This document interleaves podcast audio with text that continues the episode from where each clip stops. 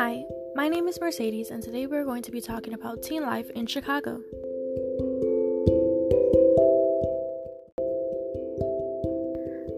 The reason why I chose this is because people have a hard time understanding teenagers these days.